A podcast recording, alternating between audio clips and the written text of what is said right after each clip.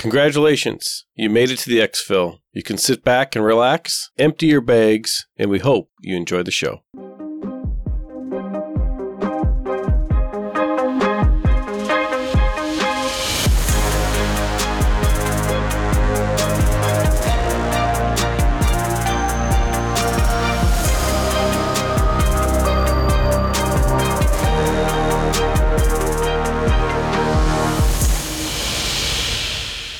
Hey there, Mike, aka MTB Trigger here. I, I totally did the thing I told myself I wasn't going to do. And I had my hands on my desk and I was rubbing my hands on my mic, which I hear every episode. oh, man. Let's try again. No big deal. Yeah.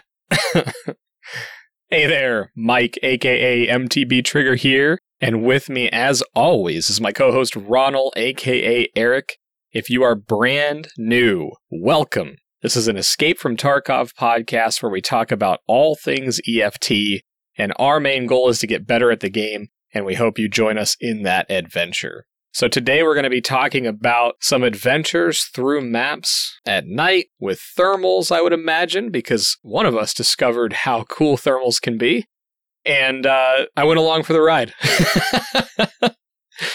What else are we going to talk about today? We are going to talk about spawn locations, learning them, maybe some that need to change, and then we're going to end with our strategy session today on healing, I guess is what we would title the overall subject, but it mostly has to do with all of the different debuffs and buffs that you can get in the game. But the main strategy portion is going to be on how to handle yourself during and after a fight. That's going to be our main strategy talk today. So before we jump into all that, we're going to get our hideout keeping out of the way. So, first, as always, the best way you can help the podcast is to share it with a friend, whether they're playing, thinking about playing, or they just haven't listened yet. Let them know about the podcast, let them know about the community. And then for those of you that are able to do a little bit more than that, we do have a Patreon where those of you that can support financially, we greatly appreciate those of you who are already doing that, but we do have a Patreon and then also, the last thing you can do to really help us out is leave a review on whatever platform you're listening on. And if you're on YouTube or you haven't checked it out on YouTube, go check it out over there. Give us a review, give us a comment, like something, tell us what we're doing well. And we now have 143 ratings on iTunes. So thank you so much for those of you that have taken the time to log in, which is the hardest part we know, and then actually leave a insightful comment there. So thank you so much for that. It helps us. We take those seriously. And those of you that have commented in a constructive way, thank you so much. We've actually implemented a lot of those things into the show and we greatly appreciate it. If you're looking for me, you can find me streaming a few days a week on Twitch. You can also find me on Twitter, MTB Trigger, basically everywhere in the social media world. But Eric, Ronald, how's it going, man? Let these fine people know where you're at and uh, what you think they need to know this week. Hey, what's up, everybody? You can always find me in Discord. I'll be Ronald at the top of the list with right next to Trigger. Send me a DM anytime. That's probably the best way to get a hold of me. You can follow me on Twitter at Ronald Gaming. And also, once again, uh, just like last week, we're mentioning again, please follow the show at Exfil Podcast. Be doing some content release through that as an official channel. You can also check out the website at www.xpmedianow.com. We're starting to put some content up there. So we look forward to having uh, some trigger thoughts through some blogs, which is going to be pretty exciting to see as we get that kind of rolling in the next few weeks. I also have word that uh, maybe some of our Sherpas are going to be putting some content on there. So if you're interested in what they've been doing while Sherpaing, we actually have a couple that are interested in uh, putting some content up on the blog. So look out for that soon. Yeah, we're pretty excited to use it as a new way to reach out to the community and put some content out there for all of you to consume and another resource where you can just go and find out some more thoughts on how to get better at Tarkov because we all are doing this kind of journey thing together. So we're pretty excited about how that is all coming together. And also, we all know that everyone loves the show on the audio version. That's where the bulk of our discoverability has happened. And we appreciate everyone who's done that. Thank you for doing that. We kind of are asked now is that if you're going to listen to the show for like that second time or try to catch something that you missed, go ahead and watch it on YouTube. Pop open a browser when you're uh, working from home right now or when you have uh, just some free time. You can do it on your phone too with the YouTube app. It's the same kind of experience as a podcasting app. go ahead, throw open the YouTube app, throw open a browser, listen to the show through YouTube. I know it's kind of a long ask, but it really does help the discoverability of the show. And it just makes our community stronger as more people will find Exfil, get into the Discord, and we'll just have more people to play with. So we're pretty excited about the growth that we've had. We've passed 500 subs in this past week, and it's kind of like our very first milestone with the YouTube content. So enough about that. Thank you to everyone who's done that. And if you haven't done that, please go check it out. So, Trigger, how's your week been? It's been good, man. I uh, continue my sort of game roulette. I've been playing a little bit of Valorant, been playing a little bit of PUBG, and then playing a lot of Tarkov this week. I think it was last week that I said I thought I had like 15 tasks to go. Well, this weekend, after I'd been grinding Factory for a while, I actually went into uh, the wiki and figured out how many I had. Going into yesterday, I had 25 tasks remaining, but I actually got seven of those tasks done on stream. And so I have 18 tasks remaining.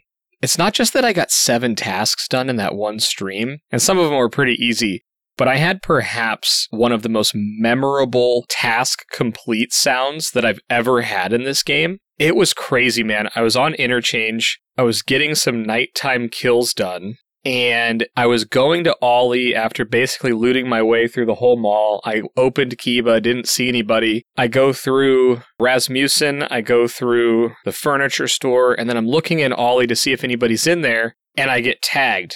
And I thought it was the scav I was looking at, and I freaked out and ran.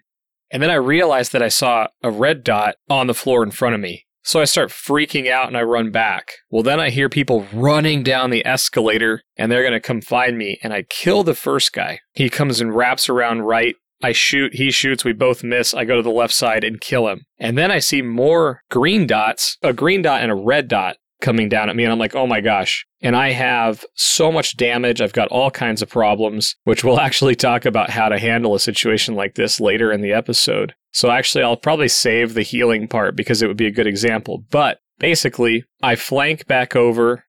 I end up throwing a grenade up over the escalator. And when it blew up, I got a task completion sound. And I was like, what in the world? And I went and looked and I got a headshot with the grenade while I had a tremor because my Propital had worn off as I flanked back, and I needed one more kill on a PMC while I had the tremor effect. So it was amazing because those are actually really challenging kills to get. So I was planning on getting six done that raid, or the sixth task done. And then that grenade caused me to get the seventh one done. So that was incredible. Probably one of the most memorable kills ever just because of that noise going off. And then the rest of my week was spent basically in factory because I had the task to get PMC kills with the SVD. And so I spent a lot of time in there, probably like four hours straight one day, just pounding out factory with the SVD. And I just unlocked the one where I get the 12 gauge suppressed kills on PMCs and scavs. And I fully intend to stomp around factory to get that one done. So that was most of my week was grinding out tasks and stomping around factory. But what about you, man? Well, it was a good week. As last week, I've been pushing towards that magical level 30 to get the hideout kind of really polished off. I think what we really need to talk about today is like that last little bit to get to level 30 and pushing through a couple little tasks. I I've definitely been clearing tasks. I, I don't know how many tasks I've done in the last week. It's a lot. Along the way, I have gotten uh, some interesting experience while clearing those tasks. And actually, my last task, my last raid, I was pretty excited. I'm like, oh, I've got to be good to go. And I took a screenshot of this, and in the video version, I'm going to put this into the video version so you can see. But I actually had 94 XP to go. So literally, I got to 30,000 and I had 94 XP to go. And it was it, it was like 29.9999%. And it was just terrible. Um, I keep laughing because we're getting ready to record. And he's like, I'm going to hit level 30 and then we can record. And, and I'm watching the Discord stream as I'm prepping some notes. And he gets out of the raid and he goes, I hate you, Tarkov. and I'm like, what? I'm looking, I look at the screen. I'm like, what? You made it out alive. What's the problem? Oh, 94 XP to go. Dude, it was the worst. It's just the worst. I'm like, okay, I, I just need to do something. So I jumped in the shoreline just enough to get basically a run through to get 100 XP so we could just get this done with. But man, it was been a it's been a good grind though. I have to I have to admit, I kind of am starting to enjoy part of the task system. Whereas when I started, it was just this big giant hill of tasks that were really hard to do and kind of punishing. So it was something that was very uh, unapproachable. I guess is the best word, you know, from my perspective. But now I'm starting to find my find my groove with it. Find my real kind of like comfortable zone between the rat and the Chad, finding my space where I can really run around and do PvP if I have to in close quarters, which I'm not super great at, but getting better at. And also on the larger maps, really embrace the use of thermals and doing things at night and really cleaning up with long range like sniping shots. And one of the things I've really done well as I've started to use thermals more and more is kind of get away from using cheap guns and cheap ammo because I'm just afraid to lose stuff and kind of gotten into the idea that ammo really matters in finding a gun that I'm just comfortable with and how the spray pattern goes. And so I've settled on the M1. I really like the M1 with a thermo on it. And whatever kind of ammo you want to use in that gun, I'm using M80 because it's a good balance of cost versus effectiveness. I've really had a good run of using it now. And so, for example, Woods and uh, Shoreline and Customs I've had some real success on. I've done quests on all of them this past week, especially a map that I've been really struggling with is Customs. And now doing most of my task completion at night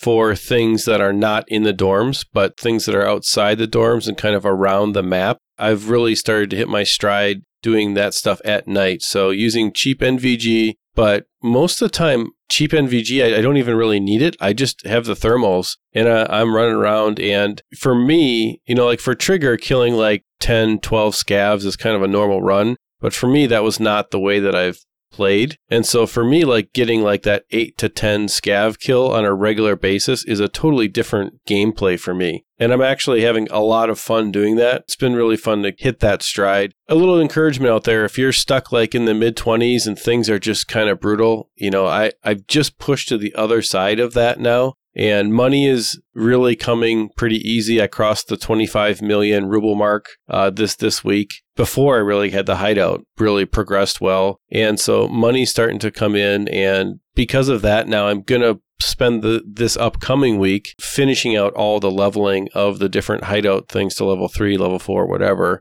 And we'll talk about that next week. But after that happens, you know, I'll be in a different spot, right? Because money is going to come quite a bit easier with a fully maxed out hideout. But where I'm at right now is a really good place. I'm kind of in that, I'll call it 70% through the mid game, and I'm really enjoying it now. And I think the way that Tarkov teaches you to play the game through the task system, I now have a deeper appreciation for it because I know that I have learned a lot of different things, the different ways to play the game through the tasks that now just making pushing the level 30s now going from uh, kind of playing in fear to more playing in a from a position of not afraid to die but looking forward to getting into it. So it's it's a different perspective and i realize it's my perspective. I don't have that chad in me that i just love to go and run around and kill everything. And so I, I play from a different perspective but what i'm trying to say is tarkov the game progression has kind of evened that out right? Evened out the rat and the chad.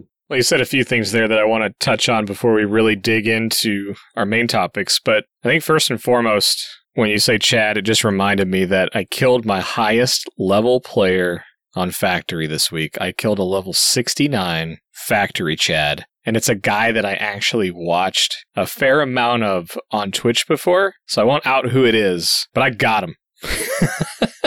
so anyway, when you're saying Chad, just reminded me I collected my highest level dog tag, which was actually pretty cool. But um, I wanted to talk about thermals for a minute because I have probably been the biggest like back and forth opinion on thermals, like whether they're okay, whether they're not okay, change them, whatever. And you get a task later in the game that is to get 20 PMC kills, I think, with an M1A, a suppressor, and a thermal scope. And I decided to do this on Woods because I didn't know Woods very well.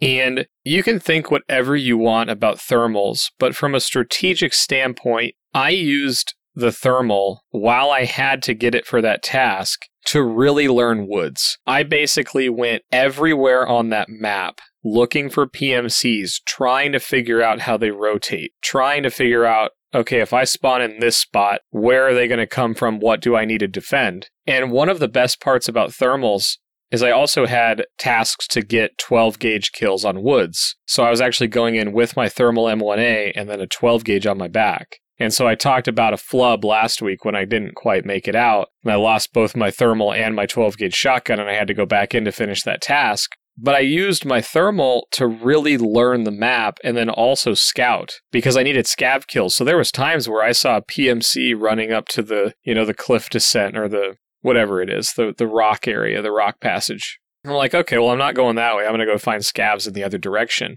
But I think if nothing else, you could use the thermal to gain a ton of map knowledge, where people come from, where do they go, and then you can find scavs in weird places. But I also think there's a lot of downsides to thermals too. I mean, if somebody gets close quarters with you, the thermals can be really challenging. So on the flip side, yeah, thermals are great for scoping out medium to long distance, learning the map, learning where players are, learning where scavs are. But I also think that the close range disadvantages, they're okay.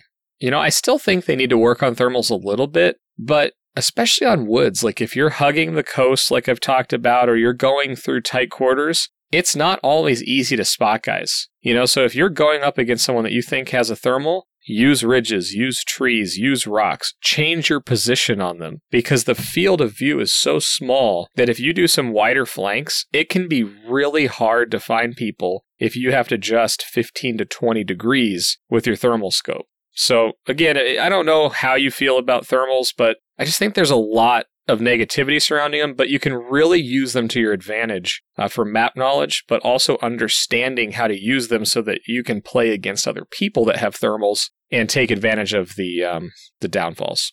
Well, this is a good point about the disadvantages of thermals. And I'll tell you one for sure. Like, if someone starts firing at you, you can't go prone and try to hide somewhere. You're just going to get shot because they can see you, right? That's one thing that is kind of a disadvantage, at least in my opinion. You have to try to get away or put something in between you and them. That that's really your only option. And and if you can do that successfully, then you can survive against someone with thermals. And I always died to people with thermals. I, it was a constant just death fest it was getting a little frustrating.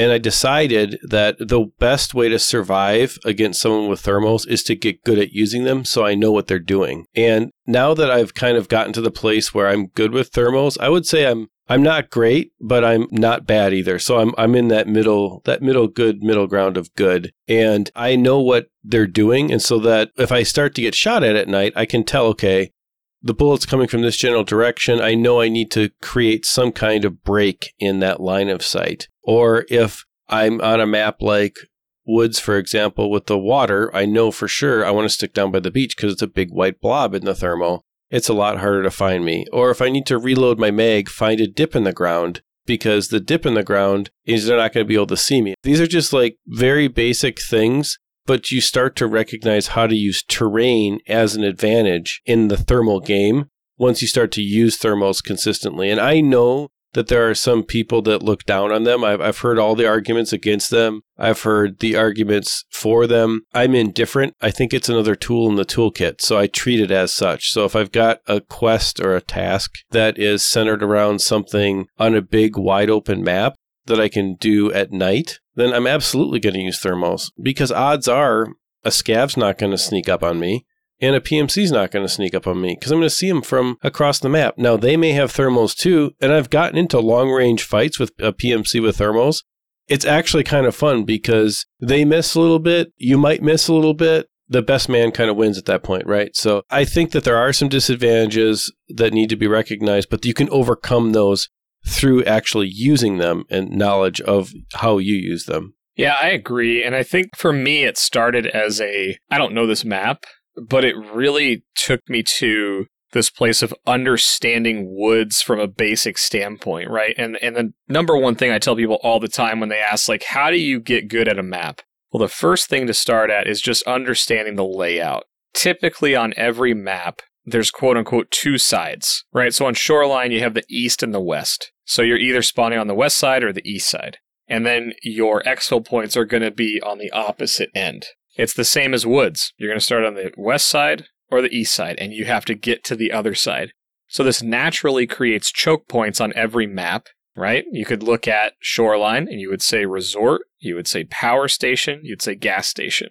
On woods, you would say the outside wall and the lumber camp. And personally, I think that that map is too narrow in the middle, which is why a lot of people don't like it or find it really challenging. But every map can be looked at this way for the most part. After you get that base map knowledge, the next big thing is understanding the spawn locations. Because oftentimes on these bigger maps like Shoreline, even smaller maps like Factory, right, we wanted to talk about spawn locations, but thermals on the bigger maps can really help you understand where players go when they spawn. And it's not that you have to shoot at every player you spot. You know, if you spawn over at the UN or the factory gate on Woods, and you see a team moving across, you know, the suicide field towards the ambulance, you don't have to shoot at them. it may feel like you do, but you can really understand what they're trying to do. You can kind of see what gear they have. You know, if they're running around with Mosins, they're probably trying to kill a bunch of PMCs or they've got to kill scavs. You can just learn a lot about what people do on a map. And that's really the biggest benefit that I got from thermals was understanding where are the spawn points close to me and what are these people trying to do. Yeah, absolutely. The other thing about thermals that really help is in the beginning, they kind of give you this false sense of confidence. But what I kind of noticed as I started using them is that false sense of confidence was enough to get me over the hump of being afraid to try. It's kind of a weird situation that develops in Tarkov. Every time you progress to a new level of doing something a little bit better, a little bit different, at least for me, I've had this kind of mountain of, oh man, I'm just going to use cheap stuff again because I'm going to die a lot. And what I've noticed is this past maybe two weeks of playing and really getting better with some better gear is that thermals were enough of a confidence boost in certain situations to get me out of that mindset. And I just don't use cheap stuff anymore. I use a more expensive helm with a face shield on it all the time now. I've upgraded my armor. I just don't use cheap stuff anymore. And it's a self fulfilling prophecy if I can take one or two, maybe extra shots from a scav, and maybe even one extra shot from a PMC, it gives me that much more chance to survive. And I have exfilled now with my armor pretty much dead. But because I used better armor, I was able to make it. Whereas before, using lesser armor and lesser things because I was convinced I was going to die, I would have lost. And so I think thermals really for me were like this kind of weird breakthrough moment, another one of those weird breakthrough moments in confidence to do some of the more harder tasks. Nice. The other thing about thermals too that's kind of interesting on woods that I will say is that if you go into the raid with insurance on everything, there is a good chance you're going to get your stuff back. I would say about 50% of the time I've gotten my M1 with the thermal back. I mean, you lose your ammo, right? Whatever. But the big thing is that the other guys got thermals too. So they're either going to take your gun to part out and sell or whatever, or they're not going to bother come looting your body because there's plenty of other people sniping at them. So Woods was really an interesting map where I got a lot back on insurance. And I'm not sure if everyone's had that experience, you know, on Woods. It'd be an interesting like community Discord point to post in general chat about what your experience with insurance return has been. Maybe not necessarily specifically with thermals, but like where you find that you get the most back out of insurance might be something to post this week as everyone starts to listen to this. Yeah, for me, for me, it's been almost the same. I've gotten a surprising number of M1As or thick boy guns back on wood specifically. And I think it just goes toward that map. It's one of the harder ones to exfil from because there's scavs all over the place, there's players all over the place. A lot of people are using long distance scopes. And I think that yeah, you may die to someone and you're like, oh, they got me and they got my stuff. Well, a lot of times they still have to cross through the middle of the map and not only is that where all the PMCs converge on, but Shturman's there and he is brutal and his raiders are brutal. So I think there's a lot of times where you get your stuff back because the scav boss helps you out or someone hits a ridiculous shot and can't find the body. So yeah, I'm I'm with you on that. Yeah, I think you hit the nail on the head there. I think it's can't find the body. There's been a few times where in the dark, right? So and I, I've killed them. I can see him in the scope. I get over and start looking, and it's just I'm spending too much time doing this. I got to go, right? It's just you can't find what you're looking for. All that being said, it's been an interesting week of using thermals, and I now use them pretty regularly in my rotation. I've found in general that I play probably 75% at night now. It's just I find the gameplay at night to be more enjoyable and more fun. So it's been a good week of doing that. Nice. Well, we hit a lot on thermals and we kind of touched on the topic about spawn locations, where people go on maps like woods, customs, etc. But I, I want to touch on spawn locations and clearing out spawns really quick because I think a lot of people talk about this and I'm a factory junkie, and when people are learning factory or they're trying to tell somebody if you watch streamers and they're in factory and they're good at it, the number one thing people say is, well, clear the spawns out. you know and it's like that is really good advice but i don't think it's enough. I don't think there's enough importance put on why it's so important to clear out spawns or at least knowing where they are right? And i've done a couple videos on factory but i just want to talk about this importance of knowing the spawns. So i guess before i start talking about this when you jump into a map right and you've talked about woods you've talked about customs and specifically with these thermals have you started recognizing like where you're at on these maps more or seeing players or or how has the knowledge of knowing where people spawn helped you get better at these maps? It's completely changed my experience on the maps. I'll talk about customs because that is probably the biggest pain point of knowing where you're starting and where you have to get to, and then knowing what's going on in between those two locations. For example, on customs, man, customs has been a real struggle for me. Some people pick it up quick. Some people are in my camp. You know, if you're in my camp where it was a real struggle for a long time, you know, you can really empathize with this, what I'm going to say here about customs. It's like I used to spawn on customs. I knew where I was on the map, but I didn't understand the spawn points enough to know where other PMCs were spawning. And I would just run right into the buzzsaw unexpectedly, especially on the right side of customs. So this is going to be like to the east of dorms and north of the gas station in those woods areas on customs. There's so many spawn locations over there. You can end up just getting headshot right away. And so one of the things that I've really learned to do on customs is clear a couple of specific areas before I push into the middle of the map. And it doesn't matter where I spawn, there's groups of areas that I just have practiced and gotten used to clearing. And it's not uncommon to catch a PMC. You know, it's, it's, it's not uncommon to catch one and maybe two, you know, especially if you spawn on the right side of the map on customs. And that has increased my survival rate on customs exponentially. Like I, I would say where I used to only exfil out of customs three out of 10 times, maybe because I really didn't know what I was doing. It's now flipped. It's probably eight out of 10 times I can get out of customs. And not only that, but I get out of customs with seven to 10 scav kills and a PMC kill, usually every time. And it's because, especially in the beginning, I'm just clearing out where I know where those spawns are. Well, I love your point about the buzzsaw aspect of this, right? Where when you started on a map, you just were running right at people and you probably didn't know why. And I think this is one of the most frustrating things in this game is that moment in your head of like, why is that guy there? I love this concept of knowing the spawn locations versus clearing them because when I hear someone saying they're clearing spawns, to me that says I am now at a very good or mastery stage of that section of the map. And I really want to slow down and back up and saying how critical it is just knowing the spawn locations because that's the progression. It starts where you don't know anything about the map, so you just sort of go around, you move around, and sometimes you're going at the buzzsaw, sometimes you're going off in a weird way, or sometimes you're going right at another spawn, you just don't know. Then it's knowing about where people can be, and then it goes to clearing them out. And I think the reason people clear out spawns so often is it gives you so much information on the rest of the map. You know, and I'm going to break it down on a small map really quick. So on factory, if you know the the forklift spawn, there's a little room behind it. There's a spawn to your left, and then there's a spawn to your right. One of them's down a glass hallway. The other one to the left is around the corner and in a big room. Now, everything is situational. I could tell you that the number one most important thing to do is go clear out those spawns ASAP, try to get some quick kills, and then move into the rest of the map. But it's always situational because if you spawn in at the forklift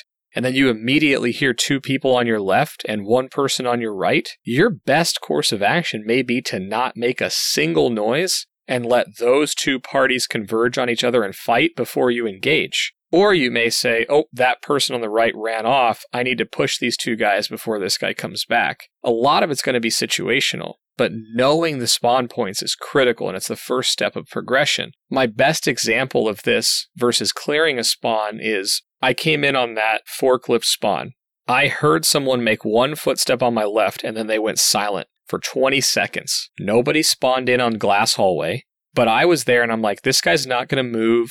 I forgot to bring grenades in. He's waiting for me to come around that corner and kill me. So I gave myself a 50 50 chance if I were to just charge him and try to win that fight. Rather than do that, I said, I want to make him react to me. So what I did is I sprinted to the first box in the glass hallway, which is about 10 meters into glass hallway. Then I stopped, went into a full slow walk, crouch, back towards that corner, and lo and behold, he started walking towards where I was. And I caught him completely off guard when I was holding the angle of him coming around that wall towards the glass hallway. So knowing the spawns is just as important to me as being able to clear them because if you know where someone might be, you can make them react to you. Absolutely. I, I completely agree with you. I'll give an example on customs because that was a great factory example. So, just as I was talking about in that kind of north of the gas station and eastern corner of the map, if you spawn at Passage Between Rocks, which is in between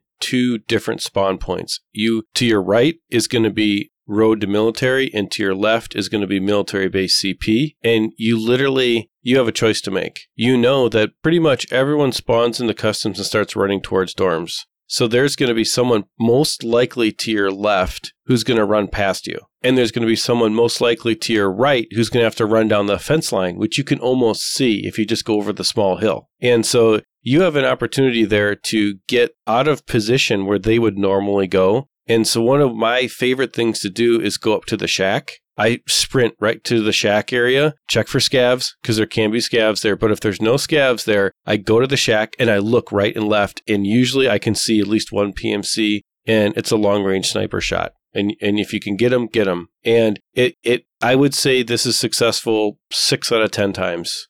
You see someone there. Now, when I talked before about PvP that happens in like that short range and whatever, I generally don't run towards that. I let the people who are really good at that go to dorms and do that. And I work my way around the outside of the map and then clean up dorms at the end. After I take care of those two spawns, I'm pretty confident that I don't have anybody else to deal with. Now, you can spawn at Scav checkpoint on that side of the map as well, but odds are if you run in and you can actually see two PMCs, there's not a third one at Scav checkpoint. Now there could be, but odds are that there's not. And I usually clean up that side of the map then uh, with scavs and work my way through. But using Shack as kind of like a an in between space has worked really well for me on that part of customs. That's awesome. You know, I think that that's, again, I think that's the progression, right? Because I've not done that on that area of customs. And I think that's really important that you focus on areas of maps if you're trying to learn all of the spawns on a given map and where to go on the map, I just think it's going to be a big struggle. You know, it's why I always made goal locations. You know, so when I was learning interchange, my goal location was OLI. When I was learning factory, my goal location was the office. When I was learning shoreline, my goal location was power plant because I wanted to avoid resort. And by doing that, I would learn how to get to that area from whatever spawn I was in. And then I would figure out from there which ones I needed to worry about. So I would set a goal before you start saying, well, I'm just going to learn how to clear spawns. Because a lot of times that doesn't necessarily help you.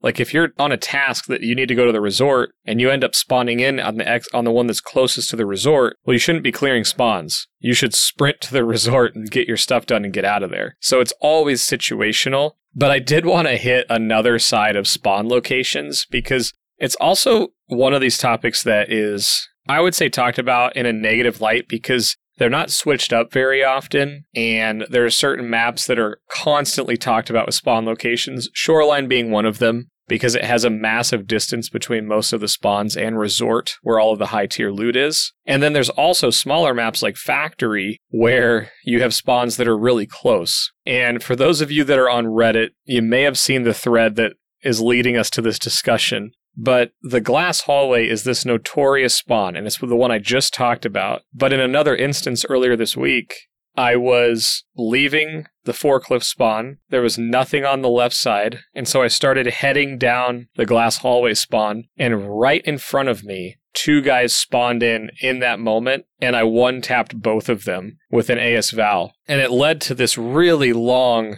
Reddit thread with four or 500 upvotes at this point of the guy posting the screenshot or video actually of him loading in and then getting shot in the head with a one second time in raid. And then he edited out the end, but posted the screenshot later, and it was me that killed him. And so again, in, when you're practicing clearing out spawns, especially on the smaller maps, you're gonna get lucky sometimes, and people will spawn in late. It's an issue that I think really needs to get addressed. Like I just don't know why spawning in late is a thing. It just seems like there's that moment of creating the raid, loading the loot, waiting for players, and then that countdown. And sometimes that goes minutes, and then you still get put in the raid late. So as you're learning to clear out spawns, you also have to know that people can spawn in late. And I'm not bringing this up to complain about it. What I'm saying is you could clear a spawn, move to another location, and someone could actually spawn in behind you. So you just need to be aware that the spawn locations aren't perfect. They're not always the same. The spawning is random and sometimes the spawning in within the first minute of a game is random. So you really got to be aware of that, especially on small maps. Yeah, it, it is a thing. I honestly am kind of torn about this because I'll be honest with you, part of Tarkov's whole deal is that it's a hard game, right? So if you get spawned on top of each other, deal with it. And I, I I have sympathy to the guy who lived for one second I imagine that hasn't happened to him very many times. Maybe it may happen maybe one out of 50 raids. So it's kind of one of those situations where it really hurts when it happens. But then you think to yourself, well, Tarkov is not meant to be easy. And they, you know, this is just part of it, especially on a small map like Factory. You have the possibility to spawn right on top of each other and you could be late. I mean, be ready, right? The question whenever you spawn into factory, you need to go in there hot and you're ready to roll. There is no waiting. There is no like just looking around for a second. You have to make a choice before you actually know where you are that you're going to do something. So you have to go in kind of with a plan. At least I think so. Yeah, I guess from my standpoint, I agree with that to some extent. Like if you spawn in factory you gotta be ready. Yeah, sometimes you're gonna die quick. I guess where I disagree is that spawning in instantly and getting shot at, as someone who really enjoys PvP, I don't enjoy killing somebody who spawned in late. It doesn't feel good to me, it doesn't feel good to them. I feel bad for them, but because it's Tarkov, I have to shoot them. I can't run the other way and be like, hey, bro, good luck, have fun this raid. Like, no, you you got to drop them because there's two of them. They loaded in with good loot and you got to take them out. So I'm all about fair PvP. Um, I want you to have the same opportunity of time in the raid that I do because I want to beat you when you're at your best, not when you don't know I'm there and you just spawned in. So I agree. Like, there's times where you're going to die really quick, but the loading in late just doesn't feel good on either side. So yeah, it's a hard game, but that's not fun for anybody. I didn't feel good about shooting that guy as he spawned in. It was horrible actually. I'm like, "Oh, that sucks." I feel horrible for that guy. Yeah, I agree with you on the concept of fair PvP, but also PvP in general is about having an advantage over another player the winner usually has some kind of advantage, whether it's skill, whether it's terrain, whether it's gear, ammo, whatever. And in this particular case, the game spawned you in. So I have sympathy for what happened to him. So, like, I feel bad for him. Like, yeah, that's bad luck. But at the same time, it could happen to you too. And it's just part of the way the game works. So I guess I maybe don't see it as a huge problem. I see it more as an annoyance for the people that it happens to but I don't think that it's like a game breaking problem. Like I'd rather have them fix the stuttering first before they work on that. yeah, see, I'm on the I'm on the opposite scale. I think stuttering and all that happens in a lot of games, especially big ones like this. Like PUBG had it. It occurs even in Warzone and all that other stuff. But I don't think that I actually think it's game breaking to not have people start a raid as a PMC at the same time. We've talked a lot about scavs and the benefit of spawning in at a random location at a random time and how powerful that can be. It's just one of those topics that I actually think it's game breaking. This is it's critical for me. Like I I don't want to feel bad about killing somebody. Furthermore, I want to know that I created or was more skillful or created more tactical advantages over somebody other than wondering like oh did they spawn in late and they were just confused and disoriented? So yeah for for me the chad pvp or whatever you want to call me i actually think that's game breaking. And it has happened to me. I've spawned in in that glass hallway as someone was running down it multiple times and it's horrible. You don't want to wonder like should i bring in my best gear because i may spawn in late? Like that's just not a good feeling. It's absolutely game breaking because I look at it as an immersion thing. If I'm playing Tarkov, I want to be in the game. And when I die, I don't get mad anymore when I die. I say GG, but I want to know that the person outplayed me. I don't want to be removed from my immersion to be like, dude, the server just screwed me. That's when I get really upset. Like, it stutter does that a little bit because it takes you out of the game, but you're kind of right back in it, so it's not that bad. But when you spawn in late and die, that's like a pure, like, nothing I did wrong caused me to die here. So I, I disagree, man. I think it's totally game breaking. I mean, I appreciate your position, and I'm like 75% in agreement with you. I just don't see it as severe of a problem as you do. And I understand that that opinion is going to be very unpopular with the people that it's happened to. But I also, you have to understand from my perspective, I have spawned in late, I've spawned and disoriented, and Chads have totally mowed me down. So I have zero sympathy if you die because the game spawns you in five second late and you're in the wrong position, that's just part of playing the game at this point. If they change it, they change it. If they don't, then don't play. And I know that that's one of those things where I may not have the most popular opinion, but I had to come to grips with the fact that there's a lot of things about FPS games that aren't fair. Oh, and, sure. And this is just one of those things, right? This just happens to be a game situation that is unfortunate in the way that it's implemented. But there are plenty of things about FPS games that aren't fair. I mean, if you're going to say that this isn't fair, then the person who's playing on a 60 frame per second versus 144 frame per second monitor is at a disadvantage, right? Because you're going to see them a second probably a full second before they see you. So is that fair? You know what I mean? There's all kinds of things like this that are in these kinds of games. And so I don't see it as a game breaker. I see it as a very large frustration point. I just don't have the opinion that it's I guess. I mean, I'm like 75% in agreement with you. I just don't get that extra 25% of emotion to get to 11 about it, is the best way to say.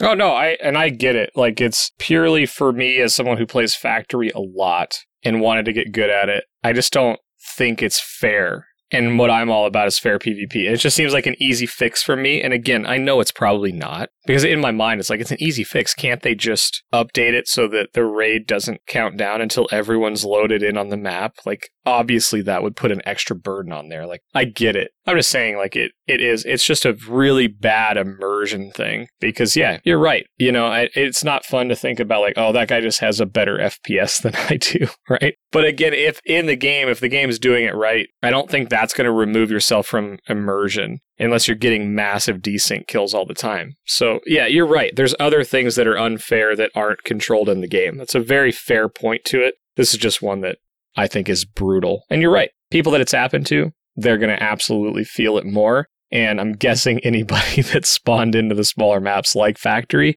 if you've done it more than 20 times, you've probably had this happen. So, yeah, absolutely. And if you play the larger maps, it's obviously not that big of a deal. Unless you're hatchet running and you spawn in a minute late, that's a huge problem. Right. Again, I'll just say that I 75% agree. So for all the people right now who are yelling at their headphones and all the shade that's going to get thrown my direction, saying I don't understand or whatever, um, I do understand. I just don't think it's as big of a deal as W Key Chad would think it is. Is that fair enough? Yeah, that's fair. And and again, if I step back and look at it and say, I've done this to somebody maybe one out of 200 factory runs, and I've had it done to me maybe two out of 200 factory runs. I agree. In terms of priority, not that big because on the other maps that are bigger, it's not as big of a deal because there's more space between you and the other spawns. It's just exaggerated on factory. So I appreciate that you don't see it the same way I do. And it's also fresh for me. Two weeks from now, I'm probably not going to be that worried about it. Well, one of the interesting things about learning spawns on maps that I wanted to touch on while we're talking about this is if you take a big map like customs, for example, because I kind of want to stay on this because I want to build on my previous kind of comment on it. And you split it up. Like I learned the spawn points like on customs by taking the map and splitting it into generally speaking three sections the entire section of the map that's on the entire left side, where you have railroad to port, crossroads, trailer park, and ditch, where you can spawn basically in one of four points kind of surrounding the train yard and the storage lot, right? This is my area. I'm going to have to deal with this first, right? You can spawn in the back of the container buildings, the repair shop, the storage buildings. You can spawn in that area, right? And you know that I have to kind of clear that out and deal with that first. Or you can spawn around dorms or in the woods, kind of around dorms. And you know that you have to spawn and clear that out. And I kind of talked about going to Shack and doing that. And I think the important part about clearing spawns on a bigger map,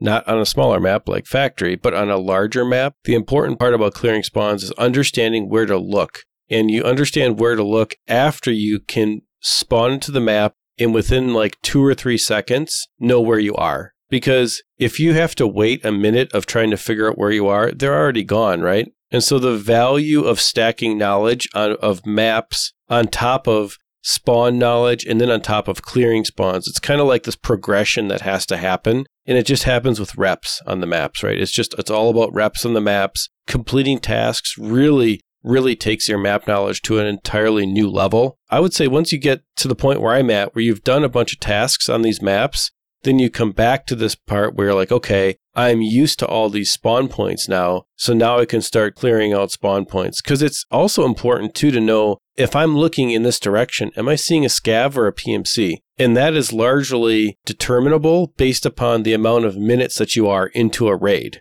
And that's a super important thing to have a grasp on because scavs obviously are going to interact with you in a completely different way. There's also places on the maps that scavs will never be. So there's times where you'll see a player in a spot and you'll know it's either a player scav or a PMC because it's just not somewhere where scavs go. That's a great point because as you start learning this stuff, you're going to be like, wait a minute, they're never up there. You know, there's spots in the rafters on factory that you will never see a scav. And so if you see something up there, it's a player, whether they're scavving in or a PMC. And the same goes for all the maps. There's areas where P- where scavs do not go.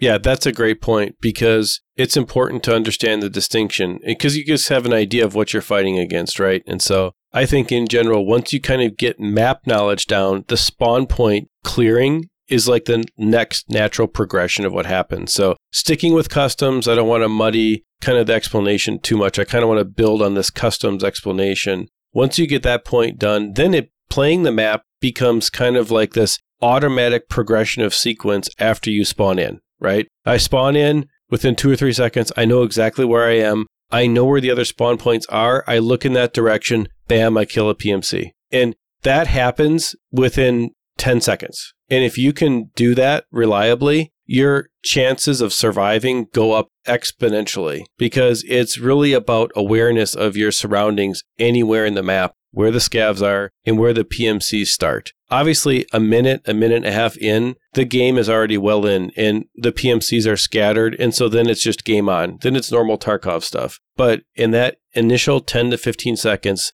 that's why we're talking about this. Learn the spawn points, build on your map knowledge, and you take your game to a whole new level. Totally agree. It's a great point. And to be clear, I don't have anything to add to that. it was just good. I think that one of the things we haven't touched on in a while, because we sort of did our scav final, right? We kind of did our last big scav overview a couple episodes ago. And I think now that I'm looking back at that and some of the challenges of moving out of scavving into doing raids as a PMC, this is one of those, right? Learning the spawns, learning where people go, and then scavving is actually hurting you as far as this goes. You learn a ton from scavs. I'm not saying don't do it, but what I'm saying is you're not learning where other players spawn, you're not learning where they rotate to, you're not learning what you need to clear, etc., etc., etc. So scavving actually hurts this point of progression because you don't know where spawns are happening for PMCs early in the game. So if you're struggling with this, the point that Ronald made that I think is critical is reps, reps, reps. If you need to, go in with budget builds, go in with a pistol, be prepared to die, but getting that map knowledge is critical. And scavving isn't really going to help you with the beginning of the game, specifically related to spawn locations. Think of scavving more of like learning the environment. I scav to learn the environment, and I PMC to learn the real spawn points that I'm going to have to deal with in this particular context, right? Scavving is going to teach you where that thing is that you have to go do for that task. Scavving is going to show you where the other scavs are on the map, right? Because they won't attack you. So you can run around and learn that aspect of the map. Scavving is going to show you the best ways to get across the map. Every map has its own unique challenges of getting across the map, right? Navigating the terrain, the environment. And that's really, I think, where scavving has a huge benefit. Scavving's great for learning the buildings because most of the time, by the time you scav in, a lot of the major fighting is done. And so, yeah, I mean, you could get killed in a building, right, as a scav, of course, but you at least can get up there with, you know, 30% or less of the time left for the raid. And you can get inside one of these buildings that you maybe can't survive long enough to get into as a PMC. So, scavving as a tool has a great place in the game, but PMCing with the context of spawn points really is where you have to get good at that two second knowing where I am when I spawn in the game. And you can only obviously do that as a PMC. Absolutely. So I think we kind of hit everything on spawns, right? Anything else you have to add to the spawn conversation? I would just add that if you are kind of struggling with this, if you're trying to figure out like how the best way is, you know, on your particular map, hit up one of the Sherpas in the Exfil Discord. They have lots of experience with teaching people how to do this, and they'll definitely help you. They'll stream with you. You can play, throw up your stream, and they'll help give you tips. You can also uh, send Trigger and I a message. You know, we'd be happy to share what we know, but we have the Sherpas in our community specifically for these kinds of things, and feel free to use them for this Absolutely. Let's move into our strategy topic. And like we said at the top of the show, we wanted to focus on healing and debuffs. And the reason this is coming up right now is it's sort of a stream topic that comes up pretty often for me but it's also one that is subjective. There are some people that are going to tell you to fix certain things before others. So we sort of intentionally didn't talk about our strategies ahead of time because we may have the same strategies, we may not. And so we're going to talk through just an overview of the healing and debuff systems in the game.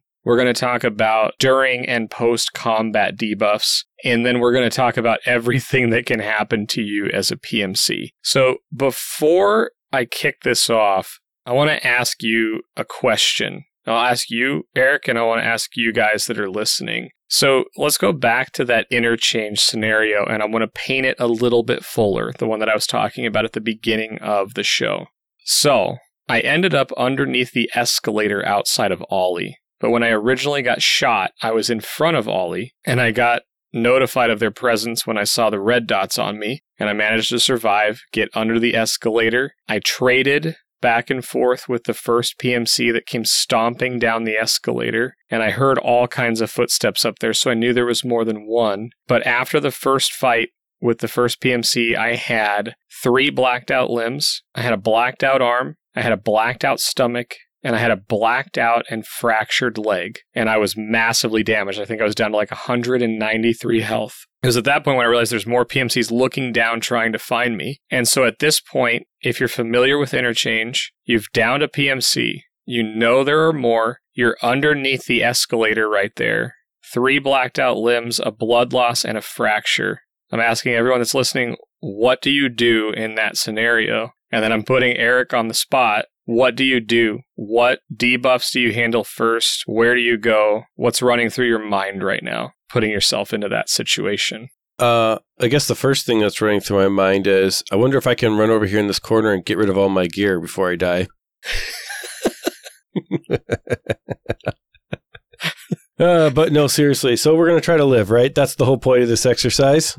So yes, if it you're, is. if you're listening to this and you're like, whoa, dude, that doesn't sound good. You're right. It's not good. And we're probably going to die, but we're going to try to live, boys. Here we go. So I would say one of the things that I have done on interchange that has worked well for me is I always have a Propital hotkeyed ready to go because if you hit your Propital in most situations, you can at least run away a little bit. Because if you get a blacked out or a very injured leg, then you cut your walking speed in half until you have some kind of pain relief, right? And the Propital will also start to heal you a little bit, right? It's like a 10 heal over time. So it'll start to heal you. Now, if you're bleeding, you're in tough shape. So I think I would personally deal with the blood loss first. You got to do something to deal with the blood loss. If your limb's are already blacked out, they're already screwed. So you don't need to worry about that first. But if your thorax or if your head is bleeding, you need to deal with that right away. And that's where the IFAK comes in, right? You got to get your IFAK on there. You just got to deal with the blood loss because the blood loss is quick and the blood loss is what really is going to completely kill you in that scenario. So between the Propital and dealing with that, you can have your limbs all blacked out, but because of the pain relief, you can still fight. If you're going to have a chance in this scenario, you have to deal with the pain and the blood loss, I think, and then be ready to fight as they come down around the escalator. That's where I would start. Nice.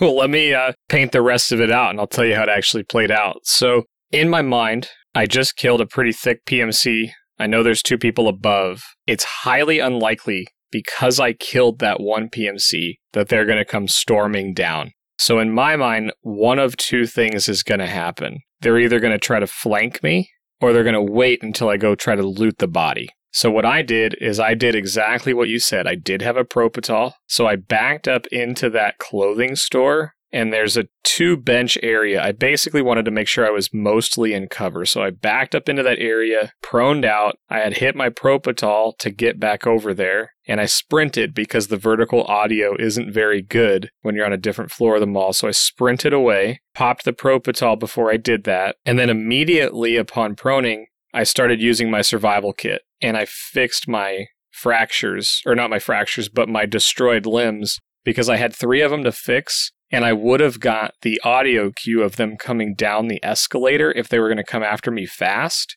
which they didn't do. So I was able to fully heal all of my destroyed limbs, my blacked out limbs, and the Propital kind of healed over time as I was doing this. And I did get rid of the blood loss while I was walking, actually. So I hit a Propital, hit an IFAK, and then ran to cover to get rid of the blood loss. Fortunately, I had a survival kit, so it fixed the fracture at the same time that it fixed the blacked out limb, and then I healed up. So at that point, I had a decision to make, and I already told you at the top of the show that I decided to sneak back into Techo, and I threw a grenade up, and I got my notification of a task being complete. Now, normally, you're not going to get lucky and get a task completion message like I did, so that was very lucky. Because at that point, I thought it was maybe only two guys. And so I'm like, okay, maybe I just cleared this out. But maybe there was a third one because I remembered seeing two different colored dots. So after that happened and I confirmed it, it was the grenade kill on that headshot under the tremor effect because my Propital had ran out, I decided that my best strategy was probably to go back to the middle of the mall and come back up and around to see if there was another guy there. And the reason I did this was because I knew I got a kill with a grenade. If there was a third guy, he's probably going to try to take some of his buddy's loot out of there. So after that happened, I walked my way back to the middle of the mall, came up the escalator, came back down the log hallway towards Techlight, and I just ran and then I stopped in between those benches. The guy threw four grenades at me once I had stopped, and then I didn't make any noise for about 30 seconds. I held the left angle because it was the angle away from me. I didn't think he was going to come into me from the right. And then, sure enough, he was creeping around to the left. I dropped him and I got to loot all three of those guys and then exfil out of the Emercom exit. So, your um, perception of which ailments to cure first was actually the same exact way that I did it. I don't usually throw my gear in corners. you know, I'll usually go down fighting no matter what, but I can appreciate that thought process because if you had a really expensive gun or something it may be worth going and chucking that in a corner if you really think you're going to die, or they start stomping down the stairs. You may try to run off and throw it. It's not a bad thought. But in this case, the point was to survive, and I actually went through the same process that, that you mentioned. Yeah, I think that in any situation like that where you're under duress, you know that there's still more PvP that's going to happen, you're in close quarters, the best option you have is you have to give yourself a fighting chance. Now, you got lucky that they didn't storm down the stairs, otherwise you'd have been dead. Maybe, maybe. I the benefit that I had under the escalator is that if they storm down the escalator, they only have two options to go left or right. And in that situation, I had an AS Val, and they know that I'm pretty much dominated their guy who ended up having a full airframe with a face shield. He had a slick armor, right? So they were geared out. All three of them were. And in that scenario, I think that, yeah, if they both came down and went down either side of it, they probably could have killed me if they both pushed at the same time. I just find it uncommon for people to push down those escalators because they make so much noise. Yep. In a dorms or a resort or another place where it's stair steps or even factory, I probably get fully pushed, right? It was just that situational awareness in that spot that I lived. Absolutely. Yep. And now there's two other like nuanced things about this. If we break this down even further, let's talk about fixing a limb with a CMS versus a survival kit. You gained quite a bit more hit points back because you used a survival kit and you didn't have to use a splint to take care of a fracture all at the same Correct. time. Yep. The survival kits cost more and they take a little bit longer to use, but they cut out that step of need, needing to deal with the fracture. And you can still fix your limb and heal it, but the fracture is going to cause pain, which you have to deal with for the rest of the raid. And if you don't, you're going to end up in this scenario where you're going to have pain that causes the the vision to dark and you know and all that stuff that's going to end up happening. And so because you had a survival kit, you didn't have to deal with that. Now, I also think it's important to like in any PvP situation where you have to heal, you just you got to deal with your bleeds. And that's why I think we both hit on that. That's just if you play long enough, you realize that okay, I have to have something that deals with a bleed and that's like where you have to start. The Propital thing is an interesting kind of strategy that I've started to use because I noticed that having that extra plus 10 health tick as you're in combat sometimes is even even helpful. Cuz let's say you get shot, right? And you just go around the corner, it gets you down to like 5 hit points, but then you start to regenerate. You know, while you're waiting, you never get to the point where you have the bleed, you just have damage. And so I think that the Propital thing is really super important and I was told to use a Propital when I was like level 2 and I had no idea why. I was like, "Oh, this this yellow stick that I can't afford. I'll just forget about that. Deal with it later. And now I totally understand why. And it, you know, it sounds like you and I are on the same page and we didn't talk about this beforehand. So we're on kind of the same page on how we do this. And the other thing about this situation that's super interesting too is if they would have pushed you with your blacked out limbs, it wouldn't have taken much to kill you. Correct. No, I would have been forced to hold an angle and been very immobile if they pushed right away. Like I probably would have got the Propital off and I probably could have moved around, but if I sprint and I hadn't, you know, I didn't have, I couldn't sprint or I did, I would have taken damage because I had the fracture and the blacked out leg. Again, it's just a situational thing where they had a decision to make. They're freaked out because they've got a dead guy down there and they don't want to die now. They don't know if it's just me or if there's more. That was a very interesting thing that I knew I was ready for them to run down the stairs, but they didn't do it. And this is a great example, too, of don't always assume that the other guys have the upper hand. Not knowing where you were exactly, and also not knowing if you had a friend or exactly the exact details of your situation where you were healing and where exactly you were is a huge advantage. So just because you're hurt doesn't mean you have to give up. My joke about throwing your stuff in a dark corner was more so because the situation you described was fairly grim.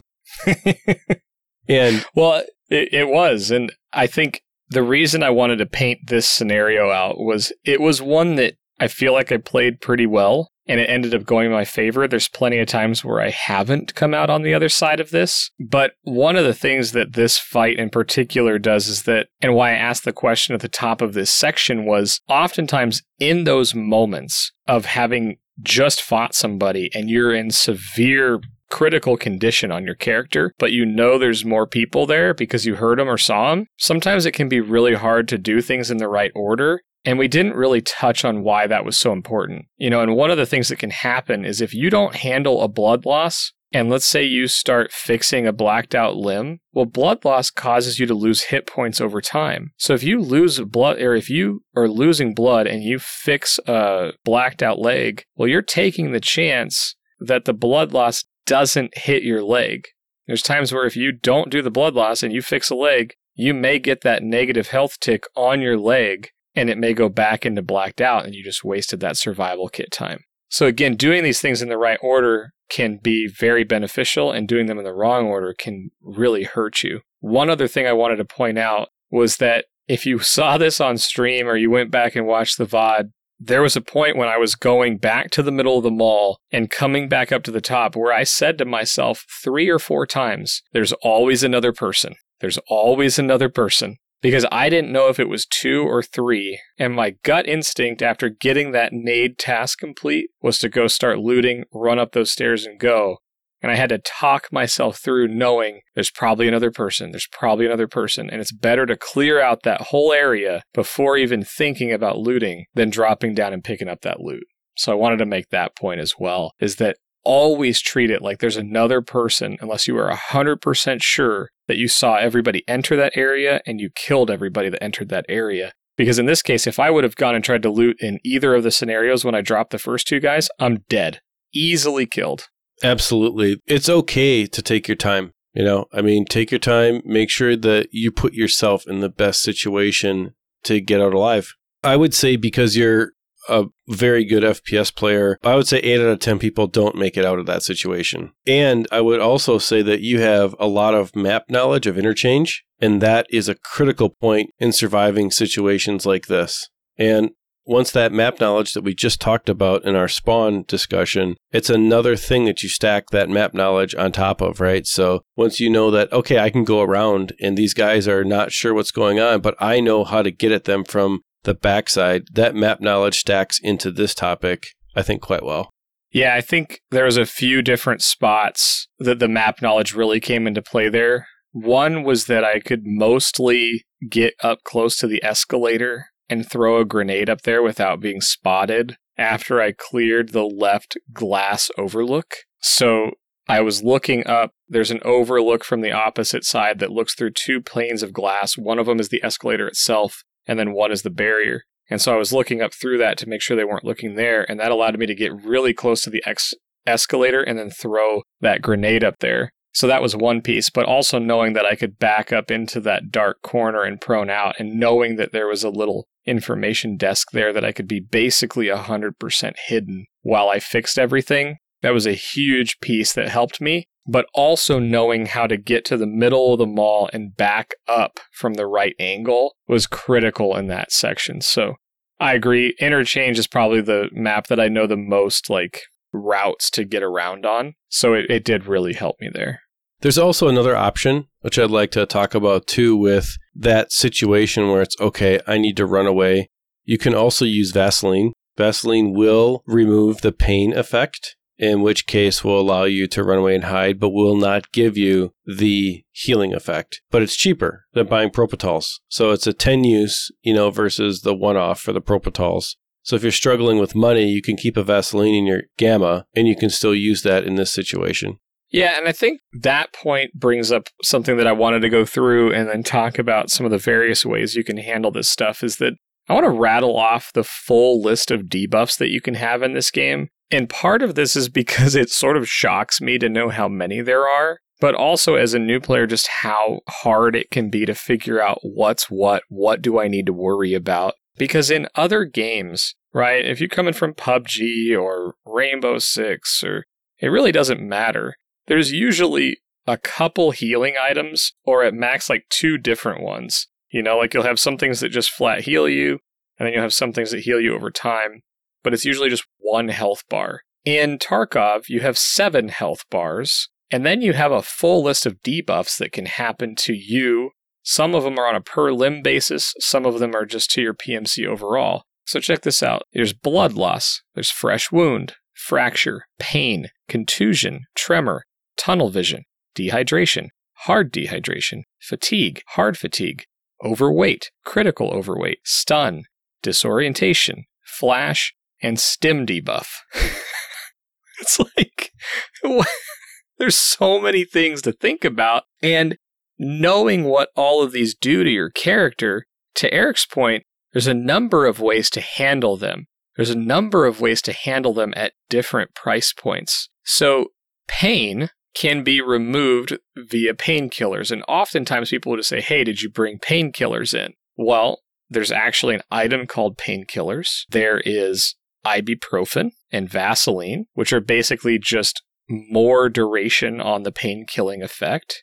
Then you have things like the morphine shot, which will kill pain. And you have things like the Propital shot or stim that will also kill pain. And then they have other side effects, both good and bad. So there's all of these things that you have to be worrying about or understand what the icons are. And then you have to know how to treat them as well. You know, so one of the things that happened to me in this scenario was I was looking into OLI, shooting at scavs when I got shot from the back. Okay. So normally I would say, well, if you're getting into a combat scenario or approaching a combat area, take your painkillers, whether it's painkiller, ibuprofen, Vaseline, Propital, morphine shot, whatever it is, to get your on painkillers effect ahead of time so that if you get a blacked out limb or if you get a fracture, it's not going to affect you during the PvP itself. I didn't have that ability in this scenario. So again, what you're talking about with the Vaseline is a perfect example of this is there's other ways to handle pain or the fractures or the blacked out limbs. Vaseline is one of them, but there's actually a bunch of ways to handle that particular thing. And you're right, at various price points. You know, if you have a Vaseline or an ibuprofen or even a Golden Star, I forgot Golden Star, that's the other one. There's even another one. All of those things are kind of expensive as a per slot item. So oftentimes you can keep those in your gamma. Whereas if you maybe you just have the 2x2 secured container, sometimes it's more beneficial from a price standpoint to just keep painkillers in your pocket because they're a couple thousand to replenish all the time versus taking in a Vaseline, which can be 30 to 40K for a brand new one.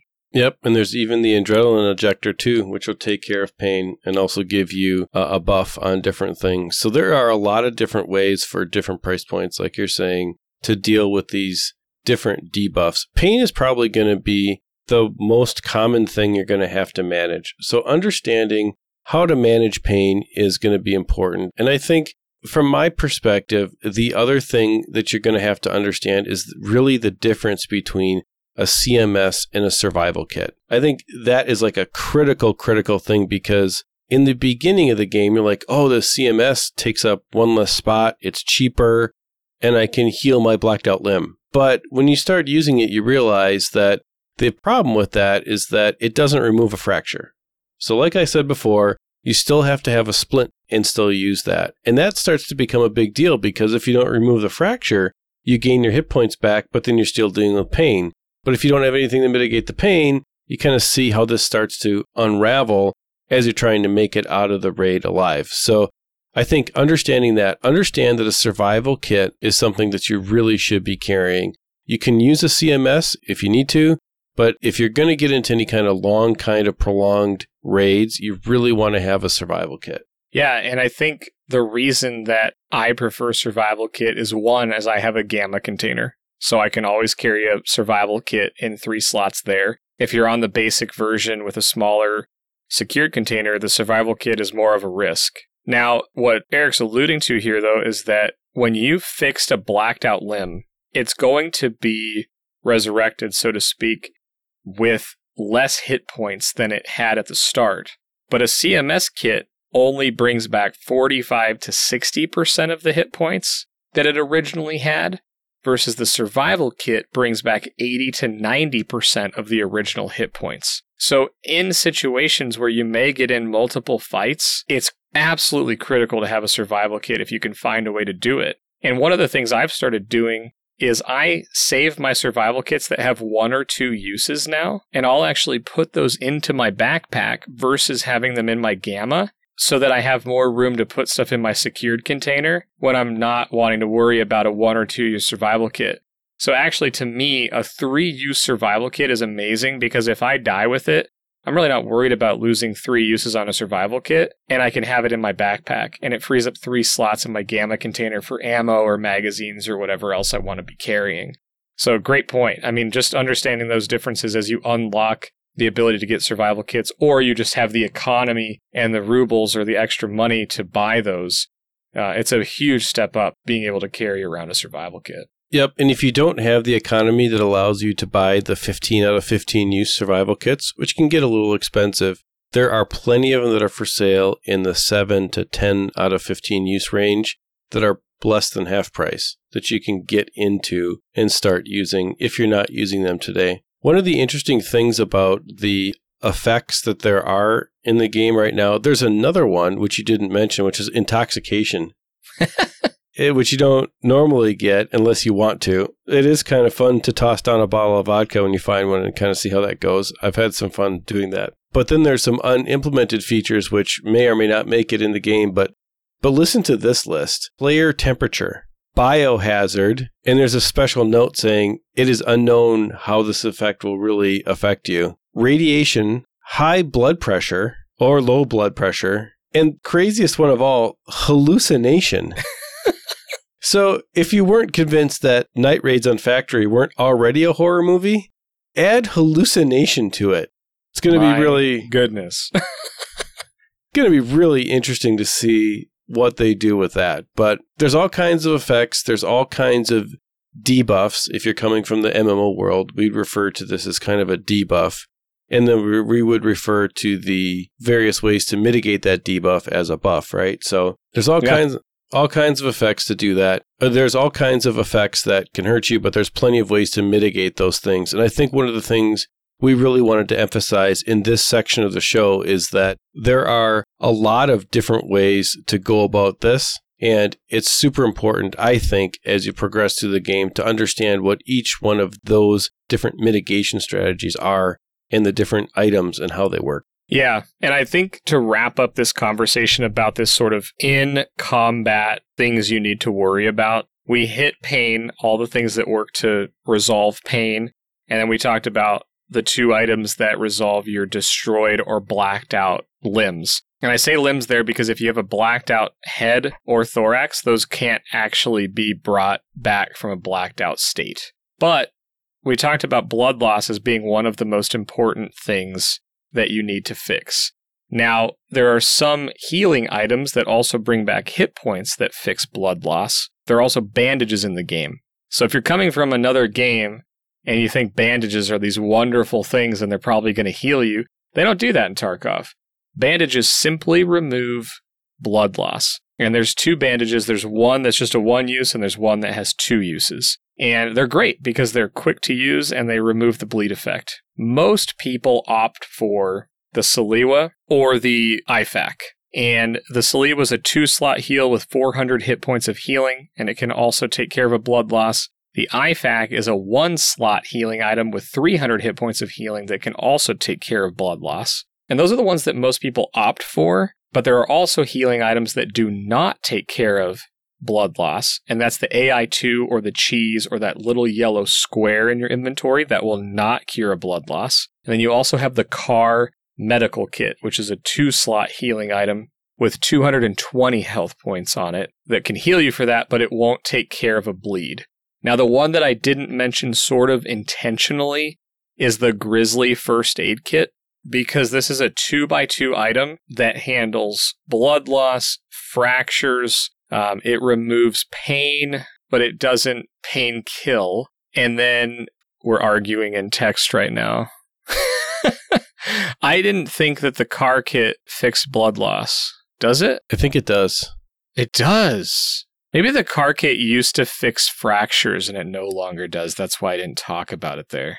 I think you're right. I think the car kit does fix bleeds. I think in the past the car kit fixed fractures or the CMS fixed fractures. I can't remember which one. It's one of the two. But you're right. The car kit does fix blood loss, but the um, the Grizzly is an 1800 hit point, all things healing item that personally I use mostly after the raid to fix all of my ailments. Do, do you ever take a Grizzly into a raid? You know, I did take one in my secure container and I did it for a while, but I just found it to be unnecessary. You know, an IFAK is good enough. It's really interesting because the the Grizzlies kind of place in the game I've found is more healing after raid than it Hmm. is kind of healing in raid, but maybe I'm not using them correctly, and that could totally be the case. You know, maybe I'm just not doing it right.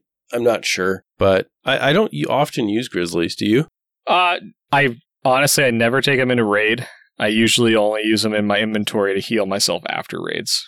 Yeah, it's just too many spaces, and it's 1800, which is great, but it you don't generally have to heal for that much. So usually I can burn through an IFAK, and I'll usually take an IFAK and the Salewa. Just take that combination. That's 700 heals. That's a lot of heals. You know, I mean, if you burn through that, you know, it could happen, but it's not very common. I don't think, anyways. Yeah, personally, my preferred is having an IFAK in my secured container and then two cheeses in my pockets. That way I can take care of bleeds, 500 total healing. If I take more damage than that, it's probably a bad scenario. Yeah, bad bad day, right? So Yeah, and so the final really important one. So to summarize so far, we've hit blood loss, we've hit pain, we've hit destroyed or blacked out limbs.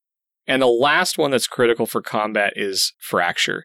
Now we mentioned that if you're fixing out a blacked out limb that is also fractured and you happen to be fixing that with a survival kit, it will fix the fracture at the same time. Now, that sounds really cool, except for the survival kit takes 15 or 20 seconds.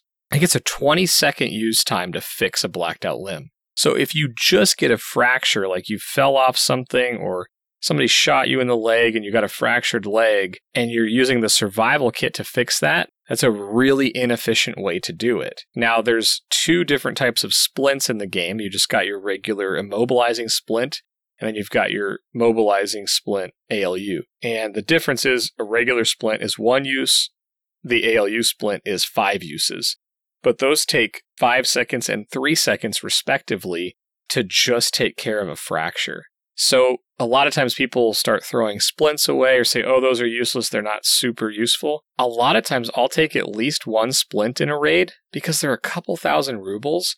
And honestly, if you just need to fix a quick fracture, you don't want to use a survival kit for that because it takes too long. So that's really the last like combat thing that can happen. And the splints are super useful and they're fast. That's the best part about them, especially those aluminum ones or ALU. I don't know if it's aluminum, but ALU. I always think about it as an aluminum splint. I don't know if that's what it means. yeah, I usually use the ALU splint as well if I'm going to take a splint. The single use splints, I don't really use those anymore uh, for anything. I was kind of thinking, you know, as we kind of wrap up our discussion here, wouldn't it be funny if at some point, if you could drink a bottle of vodka and it would take away the pain but give you intoxication? Ooh. Yeah, because I don't. I, I, I don't think intoxication is in the game. I, I'm not 100% sure. I was mostly joking before about drinking a bottle of vodka. But I th- wouldn't that be interesting if they did something like that? That'd be hilarious. I mean, think of the memes, right? You know, use your crowbar to whack your buddy in the leg and then here, hand him a bottle of vodka. I mean, that seems like a very Tarkovian thing to do. Level your strength, remove your sorrows. Perfect. I love it. So, the final thing, and then we're going to wrap it up here. At the end of a fight, it's always worth looking at the last few debuffs that you can get as a result of a fight. The number one that probably everyone's aware of right now is the overweight debuff. After you have a fight and you've looted your enemy, you're probably going to end up overweight as you leave the raid. And that can have a number of different effects on you the more that you carry. So it can go all the way to the point where you can't run anymore, but it's going to reduce the height of your jumping. It's going to reduce the speed at which you recover stamina, etc., etc. Like overweight happens after a fight and you loot. There's also dehydration and fatigue, especially if you've got a blacked out stomach. That's when you really have to pay attention to dehydration and fatigue because if your stomach's gone, you lose these at a rapid pace.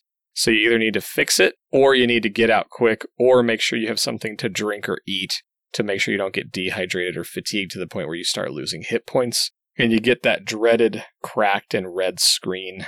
Is never fun when you just keel over and die because you're trying to get out of there. So that's what can happen after a fight. But we wanted to go over all of that mostly to walk through a strategic situation on how to think through the healing process. And then maybe just go through a couple of these that maybe you haven't used in a while or you didn't know there was different durations or there was different ways to handle some of these ailments.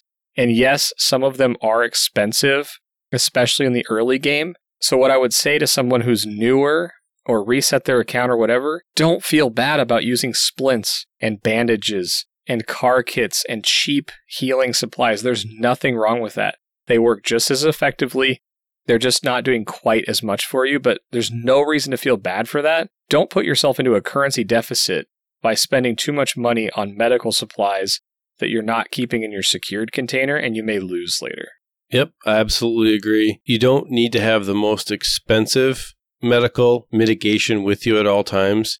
What you have to do is have a strategy around your mitigation. So it's kind of why I switched from using Vaseline to Golden Stars because Golden Stars give you that extra boost of hydration and they take care of contusions as well. So it's another one of those things where you just have this added effect. It's a little bit more expensive, but as you progress, you can afford it and it starts to become more advantageous for you to save the space in whatever you're doing than it does to have multiple ways to add that multiple different buffs that you have to do to get through. So I don't know. Do you have anything more to add to that, or are we pretty much there?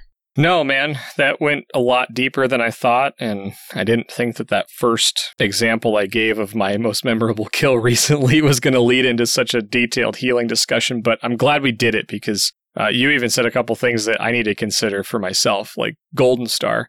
I knew that it had that uh, hydration effect, but that could be a lifesaver. And frankly, right now I have the economy to do it. So I need to think about those higher end healing materials a little bit more. Yep, it sounds good. Well, I definitely can see the green bar floating across the screen because we are way, way, way into this episode. so if you've made it all the way till now, we certainly do appreciate you sticking with us. And also to everyone who is part of the Xfil community, thank you for being part of the Xfil community. Thank you to everyone who's listened on the audio side and subscribe to the podcast feed there. Wherever you listen to us, please remember if you can, leave us a review on whatever the platform supports, a like, however that works. It definitely helps discoverability on the audio side of the show. Also, on the YouTube side, if you wouldn't mind checking that out if you never have, please leave us a like and a subscribe on the YouTube side. That's youtube.com slash xpmedianow. It helps the discoverability on YouTube, which actually is two very different audiences. So we like to have both of those audiences kind of commingle and talk to each other in the comment section. It's kind of interesting. But that pretty much wraps it up for this week. Remember, you can find both of us on the Twitters. I'm at Ronald Gaming and Trigger. At MTB Trigger, everywhere. All right. And remember to follow the podcast at Xfil Podcast. So until next week, everybody, have a good week. Remember to scav often, and we'll see you later. See you guys. Thank you.